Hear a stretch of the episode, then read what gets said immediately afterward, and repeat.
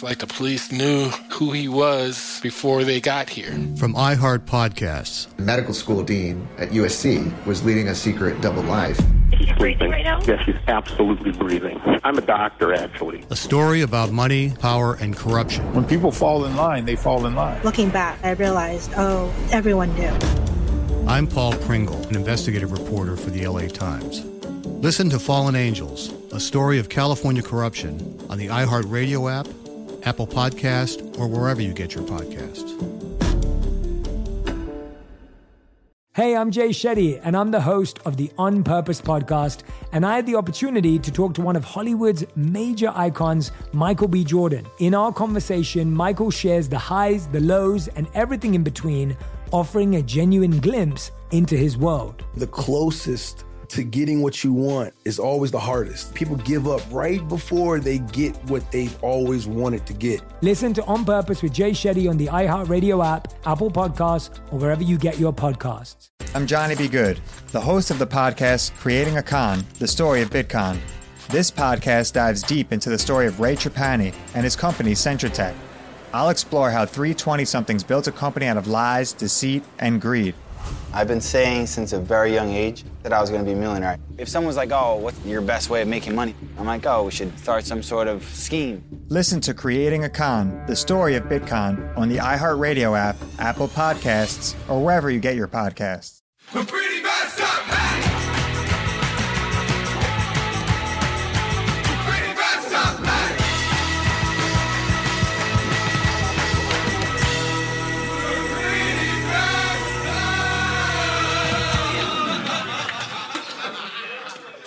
Hey, everybody. Welcome to another episode of Pretty Messed Up on iHeartRadio.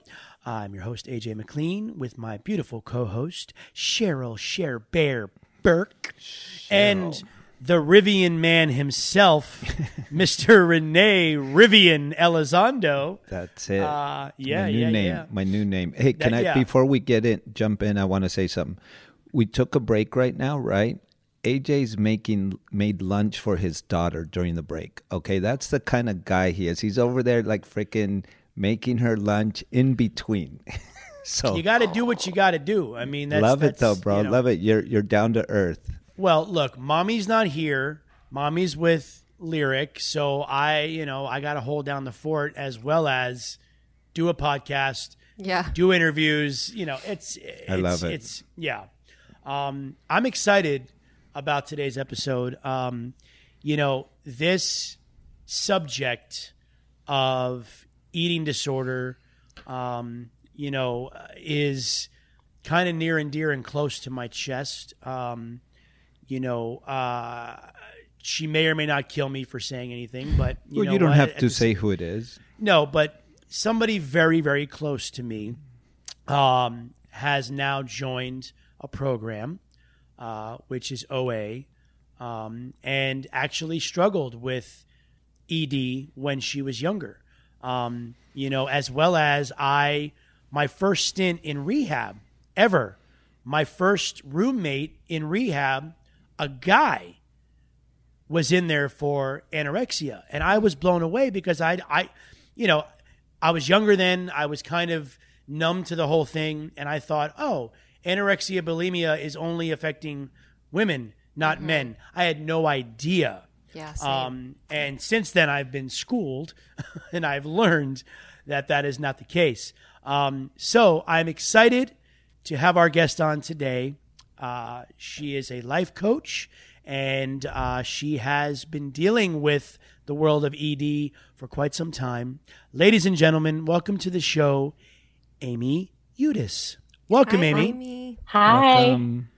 Thank you. My for name is having me. AJ. AJ McLean. Um, I, I know you, AJ. well, you know, it's just I'm trying to be formal, informal, you know. Yeah. Um, and my beautiful co-host Cheryl Burke, Hello. Hi, Thank you Cheryl. for being here. Hi. yeah, And- thank you. my esteemed colleague Renee Elizondo. Welcome. Hi, welcome. Renee. Hi. We're so really glad nice you're to meet you all. Yeah, thank you Yes, for having me. Uh, so for- I'm, for I'm just going to dive right in, Amy. Um, Yeah. fir- first and foremost, uh, we have something somewhat in common involuntarily. Mm-hmm. Uh, my mom is a life coach. Awesome. She has been doing that for, gosh, I want to say close to almost 15 years now.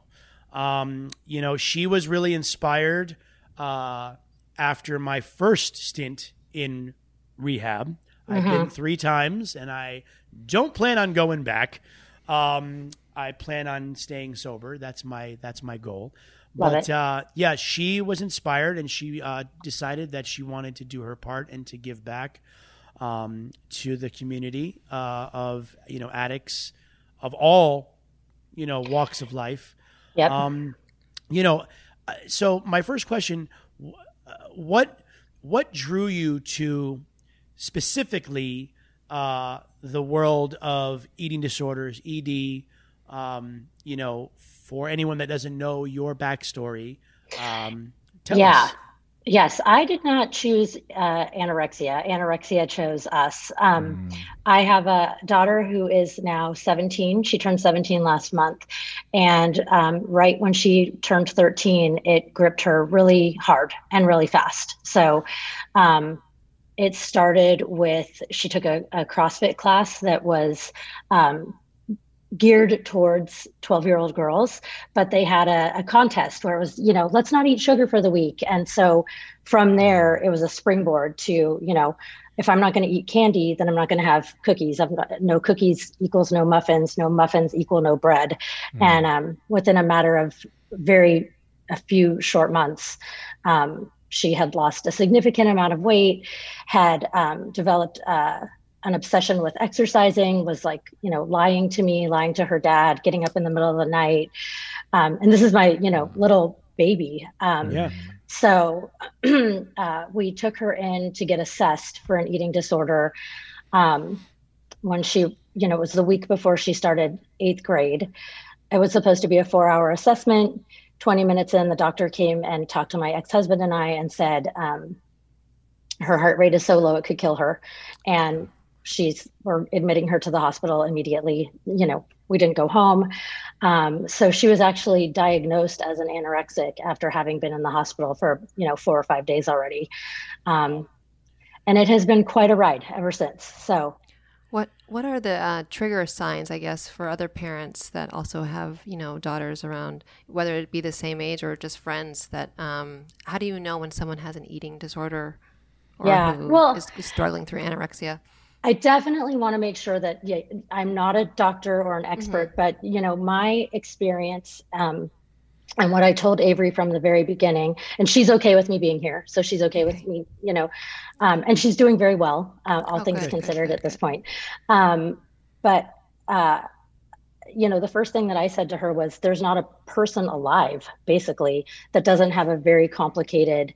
relationship with food and their bodies. You know, AJ, to your point, I heard you talking about uh, a former roommate. Um, there are a lot more boys impacted by eating disorders than one would think. Yes.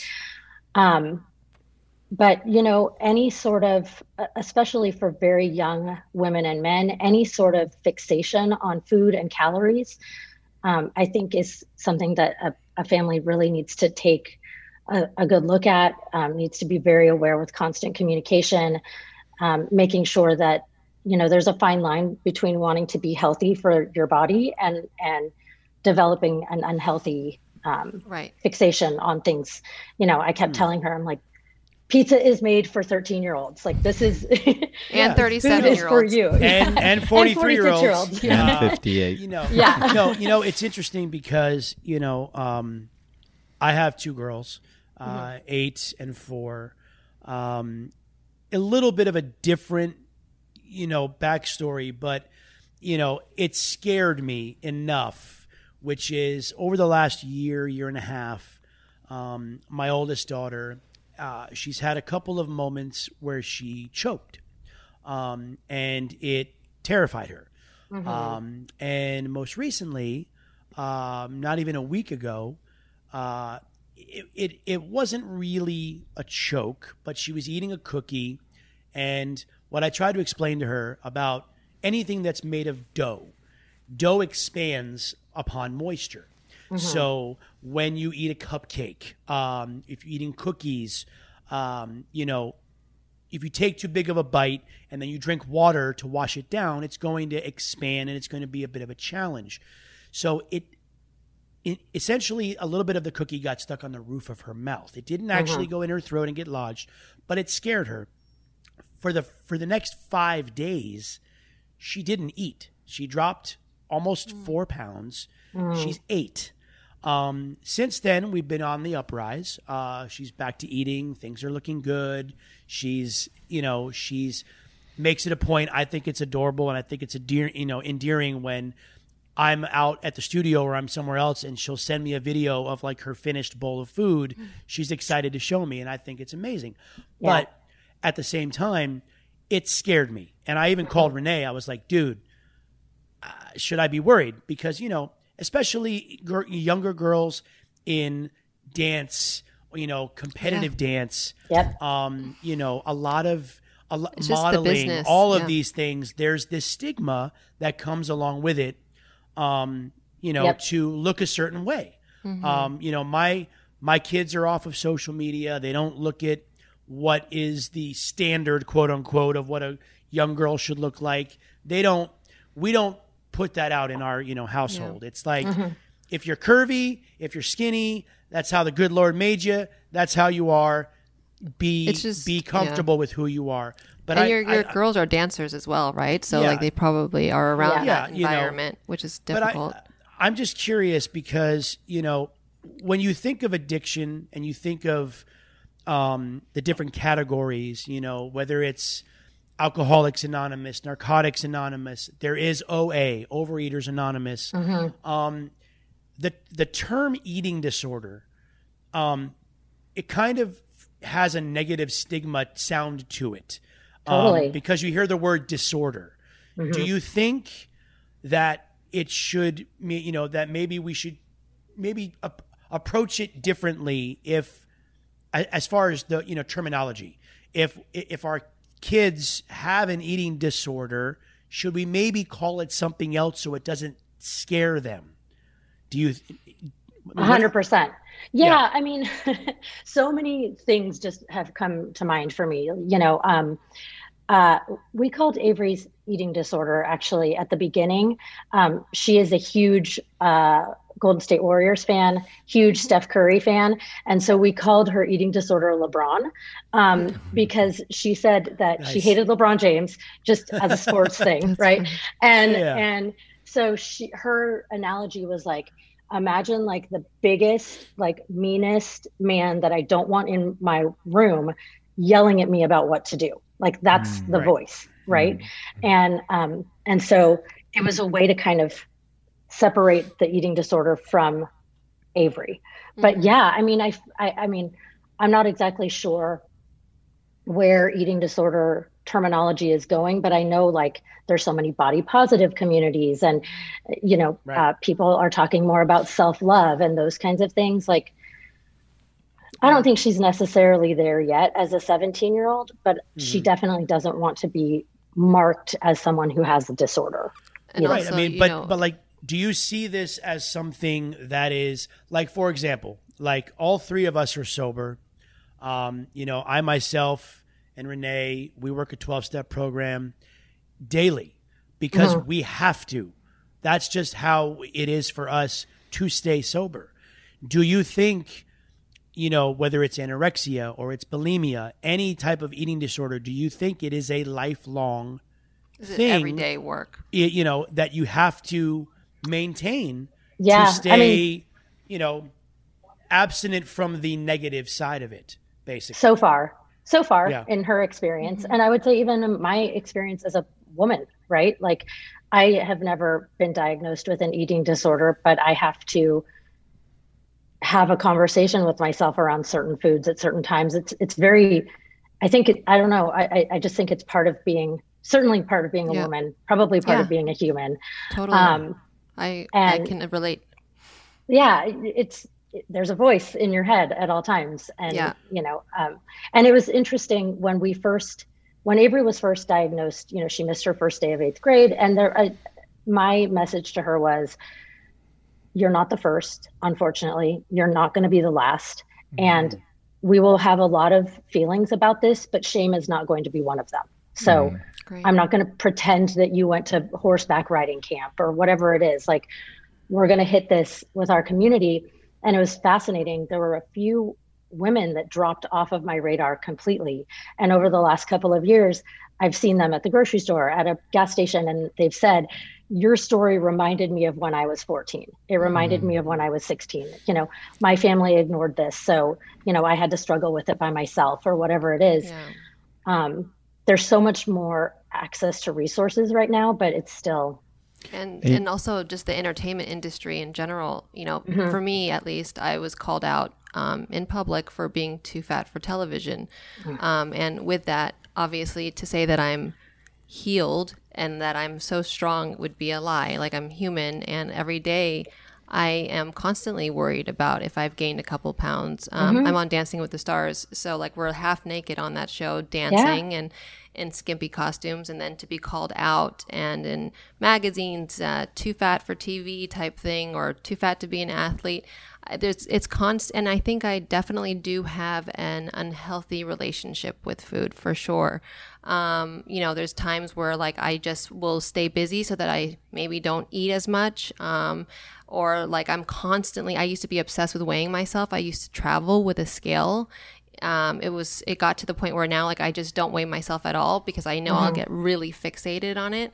Um, but yeah, I think just being a dancer, doing ballet, for instance, I did ballet from four to eleven. My literally just my hips grew out of this pink tights, and so I switched to ballroom.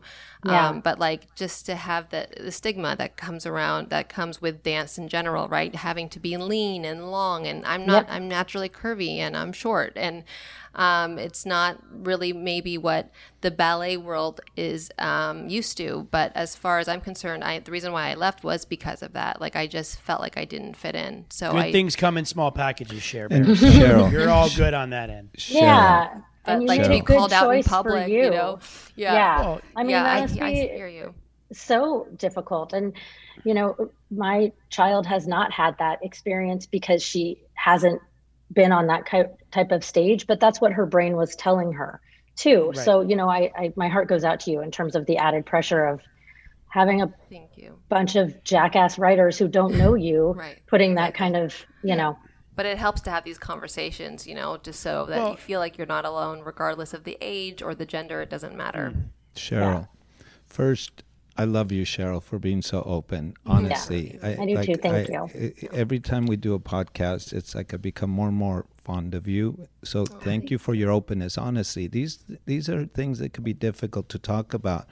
You know, I wanted to ask, like, first, Amy, you know, as a parent, sorry you had to, to go through that because there's no i watched my parents struggle with my addiction and my brother's addiction right and and there's very similar i've been to rehab a few times and there there were always people there with eating disorder and i i realized we're both kind of dealing with the same stuff right it, it's Mhm. like self low self-esteem um, Mhm. what others think of us um, my question to you is having gone through this uh, was there was was there other attempts to talk to her where she sort of say you guys are making a big deal out of out of nothing was she Oh, yeah. right so yeah, I've because got I, this, I've got this under control. Mhm. Yeah, you guys that are making a- combative, you know, sensibility. Yeah. well and My- for me yeah. For me as an addict alcoholic same thing. Someone would say hey you might be drinking a little too much. And it's like oh come on. It's a free Mhm. Yeah. country. It's a free country. I could i'm not hurting anybody. That's where Yeah. we default to right? And what i understand is like for me it was impossible to get sober until i finally took a good look and, and admitted wow things are not good. And and with with uh, anorexic i believe um, don't they uh, maybe not everyone but they see themselves differently right you could say oh my god you look beautiful and they what they see in the mirror i I think they call it body dysmorphia right Body dysmorphia, what yeah. they what they see is not what we see Correct. Right? So how what was was there a tipping point? Was there a day, a specific moment where where you guys just said, "We got to do something about this"? Well, I mean, her hospitalization was one. Um, What led to the hospitalization? so we she had dropped a significant amount of weight and it was she wasn't herself anymore. It was like there was a a demon inside of her. You know I, i'm sure that your family experienced my 13 year old threw me up against a wall over pasta you know and she, she's the sweetest kid on the planet. And i just knew like there was a sickness going on there. And um i remember that night she said you just seem so angry. You seem so angry at me. And i said i am furious that this has been handed to you and i am furious that i can't take it for you but i can't. And so um you know in terms of getting her the support she needed she just wasn't physically well enough. We she was in residential treatment twice. Um, she's been hospitalized four or five times you know with a feeding tube.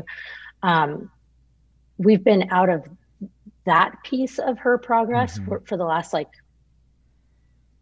year and a half or so. Um, and just over the past, I think maturity is part of it. I think COVID for our family was a silver lining because I got to feed her all day long. She wasn't at school anymore.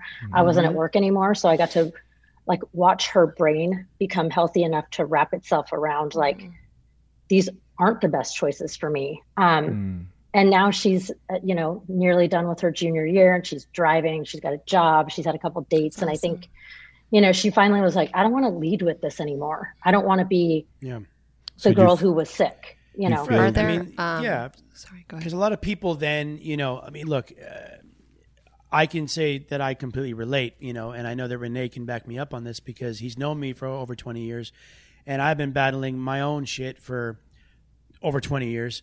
And literally, the pandemic saved me because, Mhm. you know, I should be or should have been back on tour, back on the road, where usually, you know, I would use touring as my scapegoat.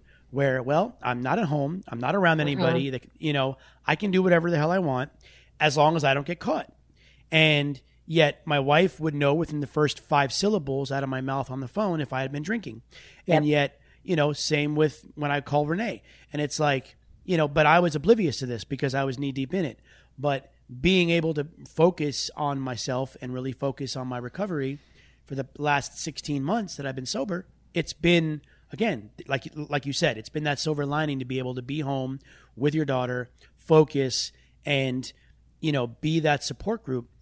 Um, Mhm. you know, a question for you about, you know, cuz look, obviously there is uh, on on the on the on the spectrum of what people know in the in like, you know, public um, and you don't have to be a rocket scientist to know, there's anorexia and there's bulimia.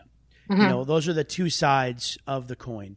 Um, do you think that there is uh, like obviously it still stems from the same thing that body dysmorphia that feeling less than or whatever Mhm. the you know low self-esteem whatever it is outside influence do you think between the two of them that there is one kind of outweighs the other or that they are kind of parallel they're just different you know forms of Are there different levels? You mean? diff- or, or, or like just different forms of the same thing. One is not eating and one is eating and binging and purging. I mean, that is really, which essentially it's kind of the same thing if you think about it. Yeah. One, you're not mean, eating at all. You're hurting yourself, You know, basically. You're, yes. Yes.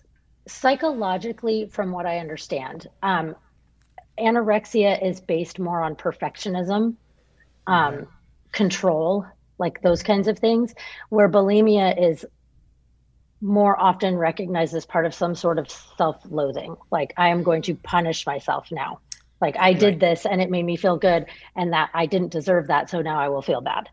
Um, So to be anorexic, like, do you have to look anorexic, or is it a disease? It's a disease, or It's is a it? disease. It's a disease. Yeah. Yeah. Like, I mean, someone could be starving themselves, and you may not see that, right, from Right. the Mhm. outside, but you would still be considered anorexic. Is that correct? yeah. Yes.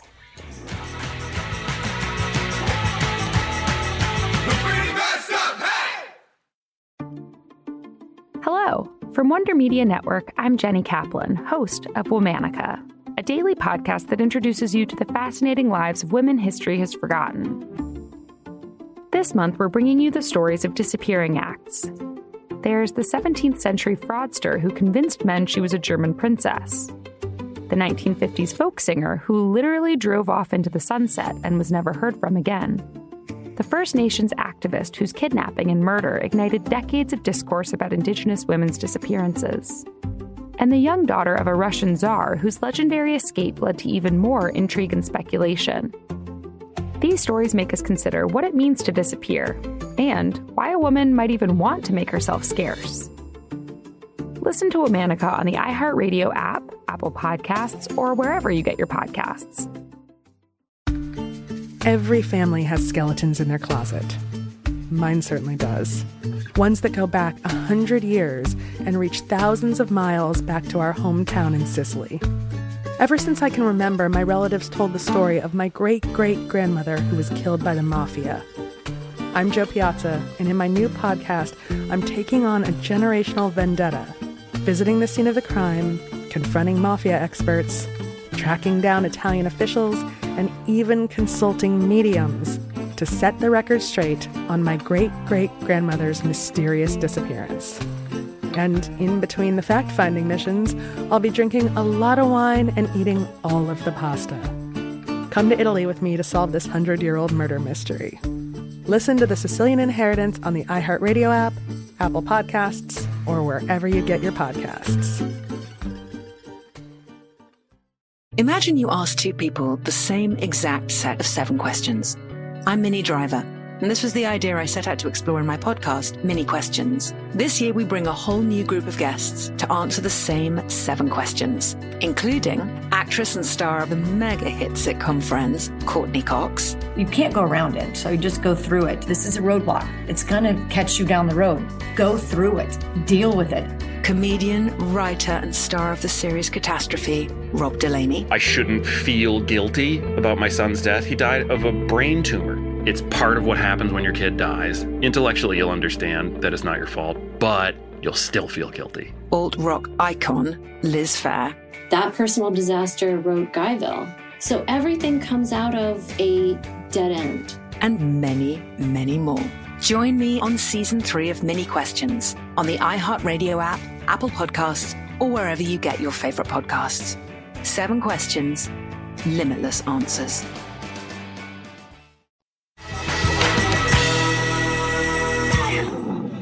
So, in the world of AA and NA and CA and CODA and sex, love, and relationship addiction, there is OA, which is Overeaters Anonymous. Right. Now, is there a is there something for Community the anorexic support. and and the bulimic support group? Because obviously OA I mean, it- it's it's still a form of an eating disorder because you Mhm. are using food as a coping me- mechanism. Um, you know, they basically go through the same twelve step program that you know myself and Renee have been through, or I'm still going through. Um, and you just replace alcohol with food. But is there what what types of support groups are there that you've seen for the eating disorder world, or is there? yeah. Do you recommend? Well, I don't know for the adult world, and I frankly hope not to find out much about what Mm, goes on yes, for people with eating disorders. I I try to be grateful for everything that has happened in our lives, and one thing I do have gratitude for. Unfortunately, this affected our family. Fortunately, it gave us a really long runway to get her healthy. So, um, you know, she won't be an adult for another year, and so that means that we as a family have another year of just like loving her up and getting her whatever support we need we can get to her um, but in terms of her teenage peers like thank god for snapchat and text groups and because everywhere along the way she's picked up other kids who Mm. all want to be well and you know have like their own little snapchat Yeah. support groups etc um, I get a little nervous because they're teenagers and I'm like, where's this conversation going to be?" veer to? But, um, but she also, you know, she sees a dietitian um, once every two weeks, a therapist every week, and they have group also. So, oh, cool. You know, Zoom, you can Zoom in from wherever. You can Zoom in if you haven't been in a year and you just feel like you need a little extra support. Like, yeah, and you, know. are really who you hang out with, right? Like Yeah. it's important to have that support Do you system. I like I, have a like what you said really about sorry really really, really quick Cher Bear. I like that you said what you said about the social media aspect of things Mm-hmm. because that would be the first thing that would scare me Mhm. um, if my kids were going through it because again social media, you know, a lot of kids like they base their existence on the people they follow, Facetune. what they look like, how they eat, how they drink, Yeah. how they dress, what they say. Um, but there is the other side of social media, like you just said, which is, you know, being able to find people that you can relate to that are going through the same thing and you form your own little group. I mean, we we myself and Renee found a guy who's on TikTok who goes by Viking Tower, um, who has a child who is transgender, and so you know, and that being said, was able to reach out to other people in the LGBTQ community, Yeah. and then we had him on the show to help promote equality and to show that we are a huge support for that community. So, again, uh, there is a good side to social media in retrospect, you know, based on what you're saying, which is a good thing. So, Um, go ahead. If Sharon. you I'm have a friend, if you have like a friend or like a coworker who you know is bulimic or anorexic, how would you do, or do you even approach that person? every time. Um, yeah, and I mean, uh, my my daughter has gone through that experience of just you know notice. We notice now. We notice if someone is pushing that food around a plate or seems to have dropped weight or seems to be under the weather or what have you. Um, um, I feel like it's part of my job to give back to the people that did it for us. So. Um, you know, there were teachers that were concerned about her and um, her friends, you know, four of her seventh grade friends went to the vice principal and said, our friend is throwing her food away every, every day and we don't know what to do. And, and it makes us scared. Those Um, are good friends. How about from adult to adult? Like, what if I had a friend that was showing signs? What would I do? I, I would couch it as a as a coach. I would couch it as I want to ask you a couple of questions, and and I and this is just coming from my own experience and my own thoughts, and I'm certainly not trying to put anything on you, but I want you to know this is what I'm observing, and I'm here. You know, Okay. like that person, it's their own journey, and Yeah. I, I mean, my daughter lied and lied and lied, and is ashamed of that at this point, but she was only ready to talk about it when she was ready to talk about it. That's it. Right. Yes. You know, I um my you. experience uh, like I've said, I've been to rehab a bunch of times, and there were a lot of dual diagnosis rehabs where people are eating disorders, uh, depression, bipolarity, and um, for me, I feel like my hats off first of all to to your daughter. I'm glad she's doing well. Thank but you. the one one thing that I would hear is like I look, I stay away from drugs and alcohol. I don't put myself in places, right, where there's drugs or alcohol. But someone with an eating disorder has to face their demons 3 times a day, right? Six S- meals oh, and snacks. Okay, snacks, m- m- meal- so s- six times, right? For Yeah. us, it, for us, it would be like hanging out in a barber shop and not mm-hmm. get our hair cut. You know what I mean? Or It's- like a it's- bar and not drink. yeah, yeah, Yeah. Be, being surrounded by it. So the challenges that must come with that, and I'm I'm just glad that she has a community mm-hmm. because I know for myself, if I tried to stay sober on my own, I I wouldn't be sober today. Right? It's it's being around like-minded individuals, and we look at each other. Sometimes we don't need to say anything. We look at each other, understand each other, and we also get to share our crazy thoughts with each other. And like, oh, I had the same thought. You know what I Yeah. mean? And you feel less alone, right? Because Yeah. disorders and diseases of these nature, they're. It, uh, I'll speak about alcoholism. It's been said that alcoholism is a disease of loneliness, right? Where you feel so separate from the world. You feel you don't belong, all these things, you know? And so, more, I I don't have a question other than I'm so glad your daughter's doing well. I do believe it's a very difficult thing to, you know, face and, and then overcome one day at a time. That's all we can do, And right? Just take like it you. one day at a time. Mm-hmm. Yeah. So, So thank thank you. And I think it's a combination, it's probably your experience too, of she has her support groups where she needs them. And then she's also got a couple of friends who have never wrestled with eating disorders who are able and and in her experience, which has been nice, a couple of them are really good guy friends. So, you know, she's got these dudes that are like, eat the ice cream, let's go. Right. And Yeah. and it's just a different vibe for her. You know, it's she knows that, that it's like done out of love, and they're you know just these like Right. silly high school dudes that are supporting her, but without putting too much of a spotlight on her. and, Um, and not she enabling her, right? Yeah, yes, not exactly. enabling Not her, not enabling. not saying, "Oh, you don't want the ice cream? Don't eat the ice cream." They Do you know. think it they- also matters like what you're watching on TV and like your extracurricular activities after school? So unfortunately, sports are out for her. Okay. It just was, um, it was just too much. But she does yoga with me, Great. um, and now she's on like the newspaper staff, and now I've.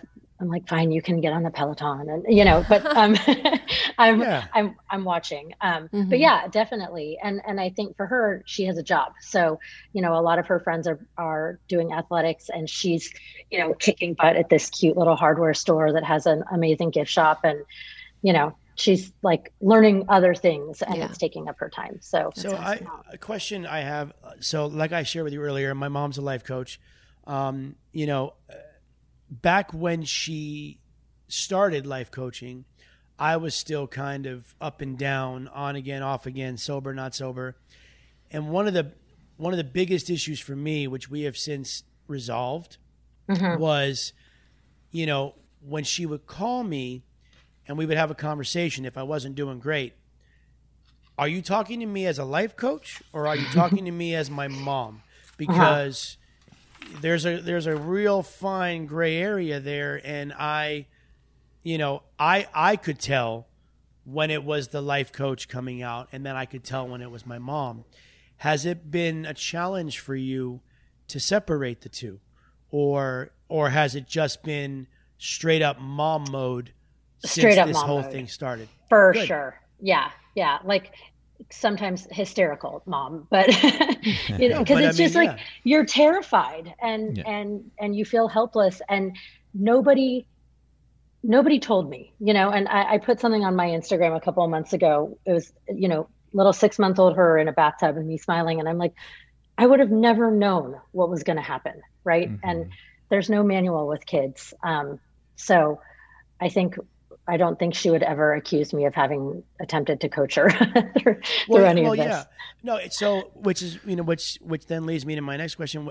What how well first of all, how long have you been doing the life coaching, and what what attracted you to that that line of you know work? Was it was it your daughter or was it just something even before then that Yeah. you were just yeah like what You were also a matchmaker, right? At one time. I was a Yes. matchmaker for a little bit. Yeah. Um, Okay. But I, and my day job, I'm a recruiter. I, I head up recruiting for a tech startup in, in San Francisco that does bathroom remodeling. Um, so, um, but I was, I'm attracted to coaching and I wanted to fold that into my life because I really like talking to people. And I, what I love about coaching is that the fundamentals of being a coach rather than being a therapist is that you know that whomever you're talking to has all of their own answers and you're just kind of here as a vessel to help Mm-hmm. right formulate the right questions to get to where that person needs to be How about and you have like a plethora of clients of, of all walks of life. I'm assuming right like mainly other mothers oh That's yeah, great, yeah. i mean actually. i have Mothers a need very you.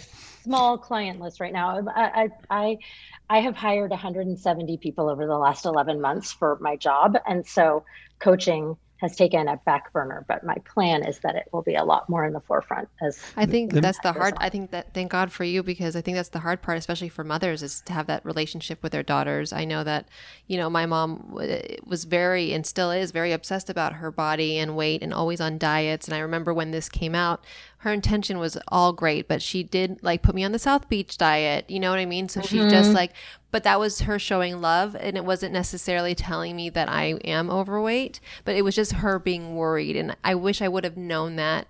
I've been in intense therapy, which is the reason why I'm not in. Um, I mean, it's not the reason, but like it's part of the reason why I'm not in the 12 step program. But I Mhm. like I've been in, in consistent therapy for so many years, and I just remember having such a big problem with that because I was like, "Mom, does my mom think I'm fat?" You know, like putting me on a Yeah. diet, and to have someone like you around. Um, I wish you were around back then. You probably were. I just didn't know you.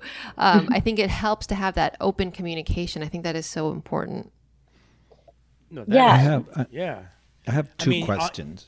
Sorry, really quick, just to piggyback what you said, Cheryl, because I, I just want a lot of parents to hear this, especially, is because I know my wife and I now do it, in my opinion, the right way.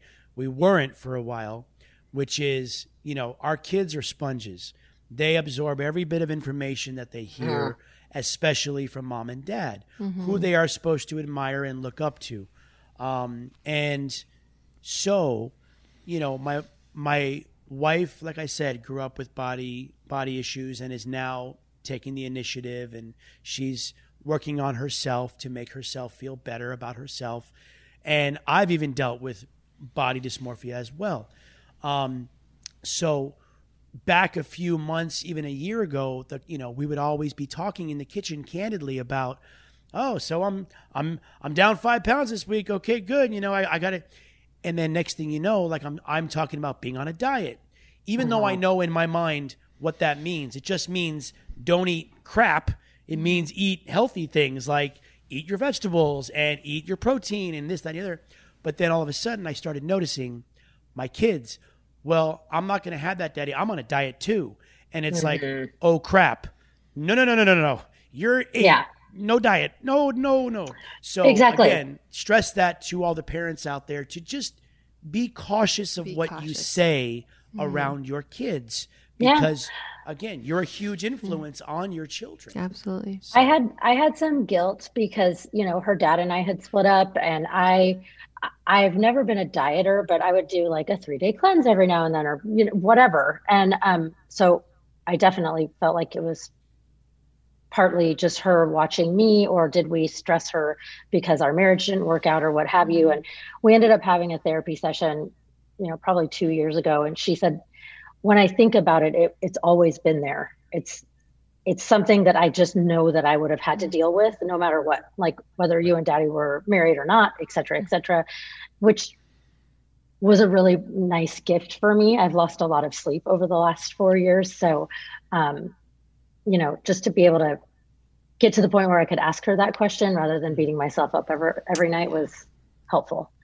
along the same lines of you you said earlier in the podcast you said uh, that you didn't choose it it chose you right Mhm, and mhm. so i'm sure you know like you're you're an awesome parent you must have had to suddenly start learning about stuff you never thought you'd have to learn about that Mhm. sa- that said uh, you also said you're not the first and you won't be the last. And unfortunately, we know right now, as we speak, there's a lot of parents dealing with it right now.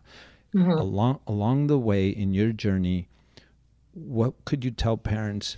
What are the do's and don'ts? Like, what did you do that you later on found out you shouldn't have done, or if anything? And and what were the things maybe people while you were learning about it that they said this is the way you approach someone with anorexia?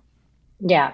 Um, great question. The I would say that the two things that I feel like I did right was one, trying to take that shame piece away from her. She's very upfront about what she's been through with people. Um, and also, we hit it really hard as soon as we knew. You know, one of our first therapists said, "It- and if it's not eradicated, this is whack a mole. And if it's not eradicated completely, it it's not gone. Um, and so that's why I still portion out her snacks. I still like drop into her work and make sure that she's had lunch, um, those kinds of things. So that's my main advice when I get on the phone with Mhm. parents who I've never met before You're is very just active. yeah, like get get into it, make your kid uncomfortable, like get to a dietitian. It doesn't that is it's way more important for them to be pissed off at you now than, you know, in a hole when they're 21 and you have no Mhm. control anymore. Um, Exactly. yeah. Um, and what not I to could do. probably think of a million things that I, that I that I shouldn't have done, but um, um, well, I can give you an example. Like for us, we're taught uh, with newcomers, we can't chase them around, right? Uh-huh. We can't chase them around. Sometimes it's it's harder. Sounds like this is a little different what you're saying. So there are do's and don'ts. And uh, what would you strongly suggest that a parent not do? Um, so I would say, especially at first, I would, if she was irrational and angry, I was angry back and that is not ever going to get you anywhere. That- that's a good Um, one. Right. Yeah, it's just it's like it's fighting with someone who it's probably fighting with someone who is on a substance, right? Yes, Like yes. they're not really there. So Exactly. um, I I certainly could have handled certain situations better from that standpoint, um, and that was just straight up terror. Like, Yeah. what is happening? Um, Yeah. And and so It's your Again. daughter. It's your daughter, and you feel like she's drowning. Yeah. Right. You feel like she's drowning. So that's a really good thing. What you what you just said is avoiding confrontation because Mhm. it, it there is no upside to it. Right. It just Yeah. leads to an argument. It's going Yeah, go in like- circles and circles and Just circles. be a good and it's just- listener, would you say? Yeah, nothing's Yeah. going to be accomplished. take a breath, realize the moment's going to pass. Like you're going to get the calories into this child somehow. Like that last bite of pasta doesn't have to be the hill that you die on, you know? Oh right. Yeah. So, So I have a question. This is an interesting little uh, tidbit that our amazing producers uh, let let us in on, which is Mhm. you know Demi Lovato. Obviously, uh, you know a lot of people know about her struggles with addiction as well as with an eating disorder. Um, you know, and she is. They're in the process of doing a show, Mhm. uh, a TV show called Hungry, um, which uh, or doing a pilot for this show called Hungry, which follows a bunch of people uh, that have food issues, like and this food issue support group. Um, you know, do you think something like this is a good idea, or do you think this is just going to continue to add to the stigma that is already attached to the term eating disorder? I mean, what in your in your mom opinion and in your uh, professional opinion, what do you think? Would you let your you know- daughter watch that? Yeah, like, yeah. not until I watch it. Right. not, yeah, I would watch it first. Um, but I, I do think that with someone young and authentic, like Demi Lovato appears to be, um, I have high hopes that it's going to provide comfort to people who have had issues with food. Like, ideally, with somebody like her at the helm, it's going to be able to explore the issue in a way that makes people feel like, oh, someone has been there. I, someone understands me. So Right. that's what I would hope for, and I would assume that she's not going to let it become, you know, a barrage of eating disorder jokes or what have you. Uh, Cheryl, you asked a couple minutes ago, you know, do you think like what people are watching is impactful? I mean, absolutely. One of my very favorite movies is First Wives Club with, you know, Goldie Yeah, Hawn and that movie. right? But I it. remember there's one line where Bette Midler says to Sarah Jessica Parker, like, "Oh, your anorexia is working out well," and I wouldn't let Avery watch that movie until like six months ago because I was so scared that that one line Yeah. was was gonna just put her back, you know, and Right. and so I was like, okay, there's That's there's two instances where they talk about body image. Once here, once here. She's like, it's okay. I'm I'm okay. Yeah. But But it, you're know. right though, because like people look up at, to Jess, Sarah Jessica Parker and they're like, she's drop dead gorgeous, and do I have Mhm. to look like that to be where she is and be successful? And absolutely, I mean, I watched Pretty Woman when I was a little girl, which was probably not appropriate, but still, like you just Yeah.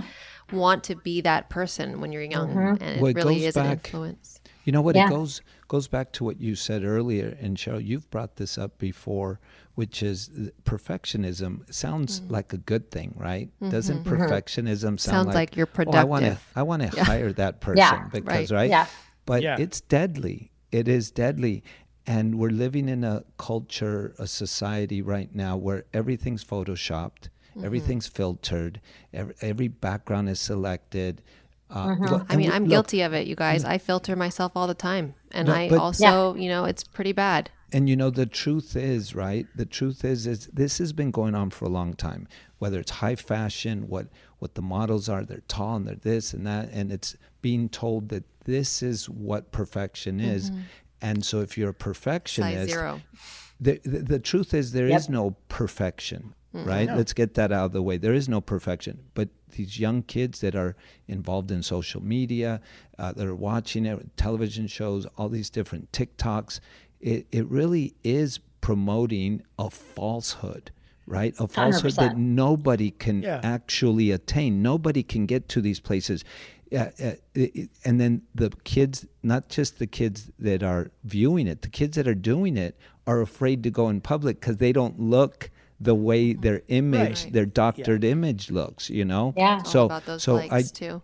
I do think Yep. social media is something we're all going to have to keep a really strong eye on Oh, with no, our for kids, sure. This is why I stopped. I don't even look at it anymore. I can't. you- I totally agree. But then, you know, on the upside, you've got people like Ashley Graham and people like Yes. Lizzo that are We like, need more yo, of those. we. Yeah. need more of that. You know, now Mhm. there is, you know, Fashion Week in Paris now has a runway show Yeah. filled with plus size women. Even and it's online, like you look you showing- shop online, yes. and they're way better about it. than they Exactly. used It's to like, you know, we yes, I think we need more outspoken women and men, both, Yeah. that are not the cookie cutter Barbie Different doll, sizes, picture yeah. Mm-hmm. perfect, you know, stigma that that's what you're supposed to look like. You can go as far back to Jayne Mansfield and Marilyn Monroe and Yep. Bettie Page. They were not like twigs per se. They were voluptuous, curvy women, and they were what back then what the ideal woman was to was to look like. Somewhere along the way, you know, it shifted to Well, you know, I, I think what you just and- said, AJ, Yep. the ideal, there is no ideal. That's, I think, what needs to Mhm. like be Yeah. put out there constantly. There is no ideal. You know, there is Right. no like, okay, here's ideal, and if you you you you move away from that, you better work on yourself. right You know what I mean? I think that's the thing. Yeah. completely. There's a um I forget which Peloton instructor it is, but there's a Peloton instructor that says you can be a work in progress and a masterpiece at the same time. And I was like, Absolutely. Yes. I'm like, get love in here, kids. Yes. I love that. That's beautiful. Yeah. Yes, it's true. It's very true. Um, you know, you so much. yeah. Is just before we let you go, is there anything Mm-hmm. that you want to say um, to you know parents out there or to anyone that may be struggling with food issues of any kind, or may um, think that they you know, are, but they can't or admit yeah, it. or yeah. Is there anything that you want to want to say Uh, before we let you go? Yes. So you're not alone. Um, and there's nothing wrong with you. It's uh, it's part of our our experience as humans. We all go through our own traumas. Um, I personally, like I mentioned, I have had phone calls with people all over the country that I have never met, that I will never meet about this subject when it comes to themselves or their kids. So I personally am available if anybody would want to talk about themselves or a family member um, that they're concerned about. But just like People any, get a hold of you. um, I could, uh, I can give you a phone number or an email yeah, address. not right now. Yeah. Yes. Not on the Or air, but yes. or- yeah. Social media. Yeah. What's your Yeah. Instagram handle? Yeah, uh, I'm. Um. Oh my gosh, I'm uh, at Amy A M I E dot Yudice Y U D I C E. Got it. We'll add that in the description. Yes. That's a tongue twister And- right there. Yeah, Oof. and if you um if you all want, I, my Avery made a little video, and I can send it to the producers if you guys would want to see. Just something she did for school about Of course. eating disorders. Absolutely. But I, I think mainly it's like you have one life. Uh, This this cannot be good for you or your loved one if you think that there's somebody that's hurting and in trouble. And there's so many ways to get support. So um, I have some ideas and and certainly would you know pass along the list to anyone who's hurting. Um, and I do want to just take a second. I was having a really weepy, emotional day yesterday, and I was driving down the street talking to a friend at a stoplight, and I hear, "Mama!" and it's my daughter standing, you know, it, downtown. We live in Marin County, California, and she she's like, "Are you okay?" And, and I was like, "Yeah, I'm fine, I'm fine." And she was holding a gigantic cookie, standing on the street corner by herself, and I I just thought like. I've been thinking about meeting with all of you and just our journey. And so the fact that I got to see that visual was just incredibly gratifying. So, That's beautiful. Awesome. yeah. Thank you. Keep doing s- great work. Seriously, thank you so much thank for you. being here. Thank you all. it was so Thank nice to meet you. Nice Likewise, to meet you and uh, we are very, very glad that your daughter is doing much better. And uh, Send her our continued continued success I on the journey, and thank you so much. Yep. Have a good day, y'all. Thank you. Thank Thanks, you. Amy. Cheers. All right, you guys, we're going to take a quick break. And when we come back, uh, we are going to answer one of your amazing emails. So stay tuned.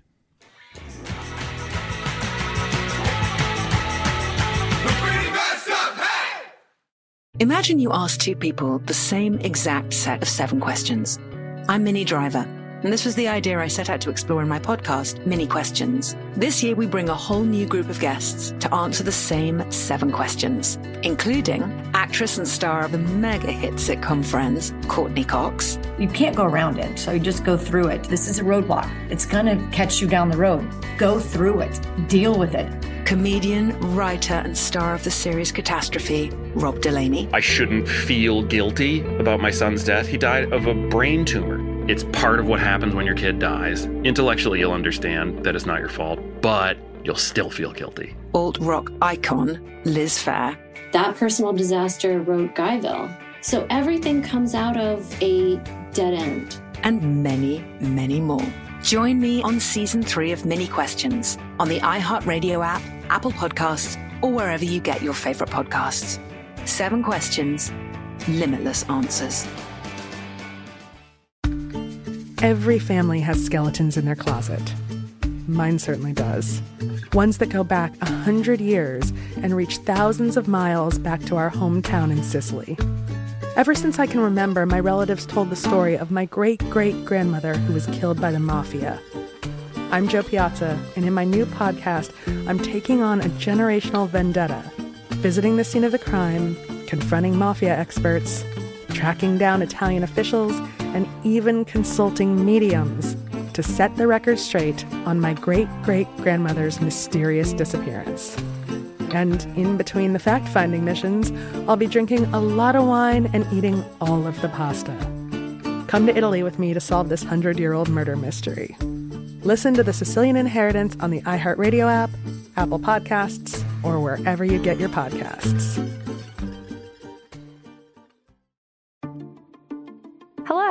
From Wonder Media Network, I'm Jenny Kaplan, host of Womanica, a daily podcast that introduces you to the fascinating lives of women history has forgotten. This month, we're bringing you the stories of disappearing acts.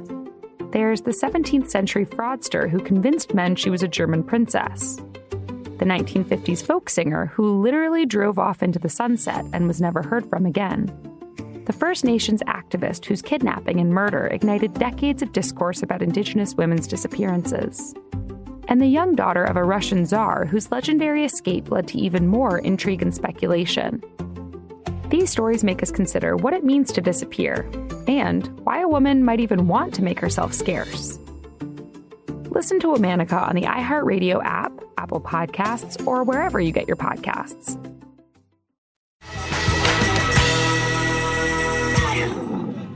And we are back on Pretty Messed Up on iHeartRadio. Uh, we, as we have always said to you guys, we love, love, love, love when you send us your emails with your questions for one of us, all of us. Um, and again, please don't forget to hit that subscribe button and give us five stars. We love you for doing that. We really do. Um, so we have an email from Veronica uh, who says, My best friend who is an alcoholic, has an eight year old daughter. He is separated from her mother and no longer sees her every day. He wants to be a good dad, is doing the best he can. I thought it might be time for him to, to talk to his daughter about what's going on with him, and maybe children's books would be a good place to start. There are several books for kids with an alcoholic parent. Have you had any experience with any of them? Well, I had an alcoholic parent um, who has now passed. My father was an alcoholic. And I have to say, you know, my mom put me in therapy right away. So I've been in therapy since I was a little girl. As far as, um, you know, I think it's, it's, I can't even imagine, uh, you know, I guess having that conversation, I was so small. I was two years old um, at the time when my mom and dad separated. Um, but my mom still made it very, I guess, clear that she wanted me to have a good relationship with my father. She never badmouthed my father, not once to me, which helped. Um, even the whole drinking problem, it was, um, you know, I asked questions, but, you know, she was basically just trying to stay as positive as possible, but then yet telling me at the same time that this is not good for you type thing. Um, Yeah, I mean- I, I can only talk from personal experience, so. I mean, look, I don't, you know, I, uh, as far as books for kids with an alcoholic parent, um, I'm sure that there are plenty of books out Mhm. there um, that might help a child somewhat better understand what their mom or dad is going through. Um, but really, at the end of the day, I think it's it's about communication. I think it's about sitting down with your child. And I know I've already, you know, to a certain degree uh, of understanding, I've explained to both my daughters what an alcoholic is. Um, I've explained to them that, you know, daddy cannot drink alcohol um, because daddy changes when he drinks alcohol. Um, you know, sometimes daddy gets silly and funny, but sometimes daddy gets angry and sad. And I would much rather be the happy, silly, angry, sad, sober dad than the other alternative. So I think just, you know, having open communication with your kids, um, if you are suffering from the disease of alcoholism um, or addiction of any kind, is key. Um, you know, obviously based on how old your kid is, you know, you may have to kind of finesse, you know, fit, finesse it a little bit um, for them to really understand. But I, I'm sure that there are books out there for kids to read. Um, just like I've seen children's books now with same sex parents that are in the book. So I'm sure that there's books out there where maybe, you know, one of the parents might be a little sick and how the family works through it. So, But there's yeah. nothing like direct communication. I think. Yeah, nothing nothing like direct communication for me. Were they? Were they? what- Did the email say that it might be time for the dad to talk to the daughter? He wants to be a good dad and Yes. he's doing the best. He wants to be a good dad, mm-hmm. but is he in recovery or is he still drinking? Well, it's just no. She just says that you He know. say. I thought it might be time for him to talk to his daughter about what's going on with him, and maybe children's books would be a good place to start. There are several Renee. books for kids with an alcoholic parent. yeah, Renee, I know what you're alluding to. Yeah, absolutely. Yeah, I was gonna say maybe he should get a book and stop drinking. You know what I mean, if he wants to be a good dad, I don't Yeah. mean to make light of it, but seriously, it's like getting her a book by the dad, and he keeps drinking is Yeah. not gonna help a lot. Other than the mom should tell the daughter, "Your dad is sick." Uh, and he needs to get well, and hopefully, at some point along the way, uh, dad will wake up to the idea that alcohol is affecting his family. You know, Yeah, and take responsibility. That's the best option, actually. I Yeah. side with you, Renee. Yeah. I and I don't, I don't agree. And the truth is, I don't know a book. Uh, I don't I. I don't know a children's book. I don't know how you would approach it uh, through a book. I mean, I guess I could see how a book could be written. I just don't know of one. But I would just Maybe just you love should to write en- one. right. Yeah, Uh, I mean, but knows? I I would just love to encourage the dad we're speaking of that, like, you can do this. You can stop. Yeah. You know, Yeah. you Yeah, can Veronica's stop. best friend Uh, is the we, dad, we- yeah. we know what it's like. Uh, both AJ and I, you know, have kids, and it's the most wonderful gift you could give your child is to be sober and present and not enslaved by drugs and alcohol. A hundred percent. So, Veronica, thank you so much for your question. And again, anyone that wants to send us their questions and or comments, you can email us at pmu at iheartradio.com, capital PMU at iheartradio.com. So again, thank you guys. Uh, we want to thank our amazing guest, Yes. Amy, uh, for coming on the show. And um, we wish her and her family the best of luck moving forward. And um, you guys out there listening, stay safe, stay happy, love yourself, love your neighbor, And uh, we will see you guys next time on Pretty Messed Up on iHeartRadio. Cheers. Peace. Follow Pretty Messed Up on iHeartRadio or subscribe wherever you listen to podcasts.